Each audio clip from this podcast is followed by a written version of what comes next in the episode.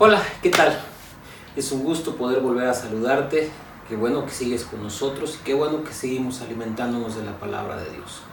Y hoy quiero hablar de un tema tan importante en la vida cristiana que es la fe.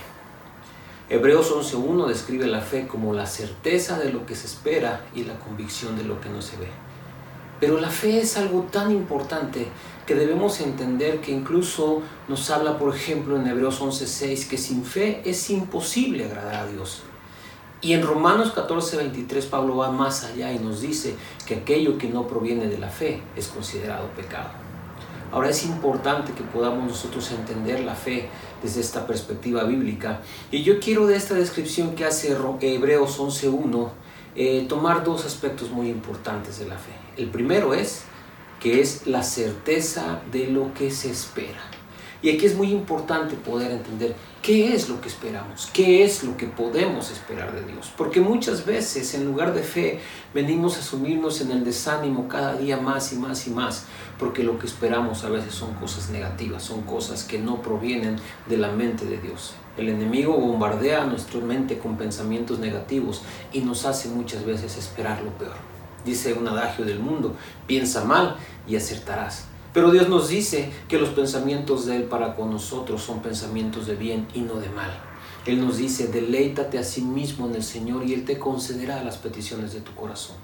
Entonces, tenemos que aprender nosotros a filtrar nuestros pensamientos para esperar las cosas buenas de parte de Dios. Porque un árbol bueno solo da fruto bueno. Y Dios es bueno y lo que Él tiene para, para nosotros es efectivamente bueno, así como Él.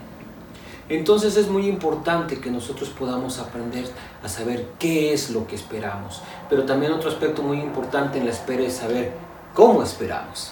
¿Sí? Porque a veces pensamos que la espera es estar ociosos sin hacer nada, solamente esperando a que llegue el tiempo en las cosas se cumplan. Pero realmente lo que nosotros vemos en la Biblia es que muchas veces la espera implica que nosotros tenemos que estar haciendo algo, ¿verdad?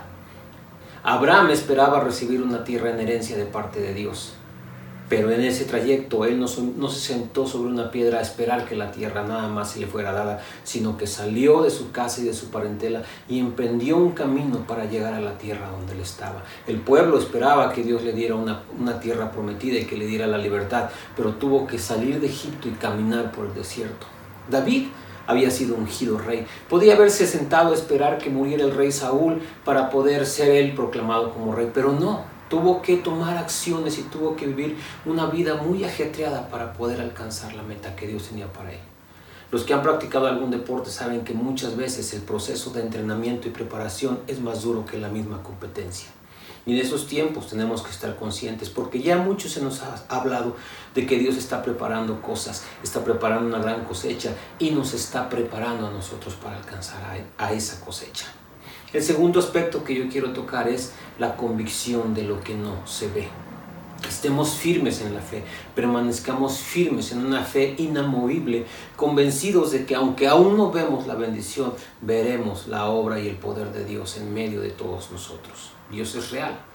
¿sí? Hebreos, Hebreos 11.6 también dice que hay que creer que Dios existe y que Él es galardonador de los que le buscan.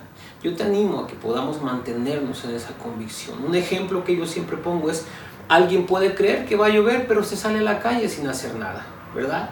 Y viene el agua y se moja. Pero una persona que está convencida de que va a llover, toma el impermeable, toma el paraguas y sale a hacer lo que tiene que hacer de tal manera que cuando llegue el agua no le va a afectar.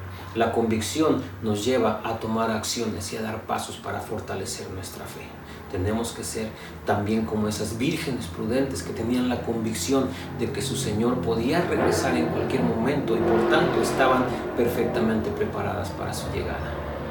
Después la fe, la certeza de lo que se espera y la convicción de lo que no se ve.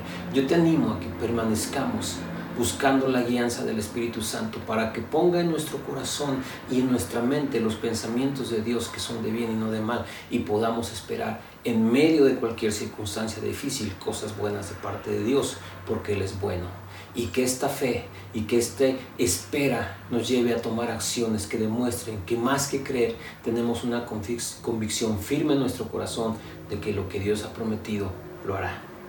Espero que tu fe se vea fortalecida en estos tiempos y que termines convencido de que Dios es bueno. Que Dios te bendiga y hasta la próxima.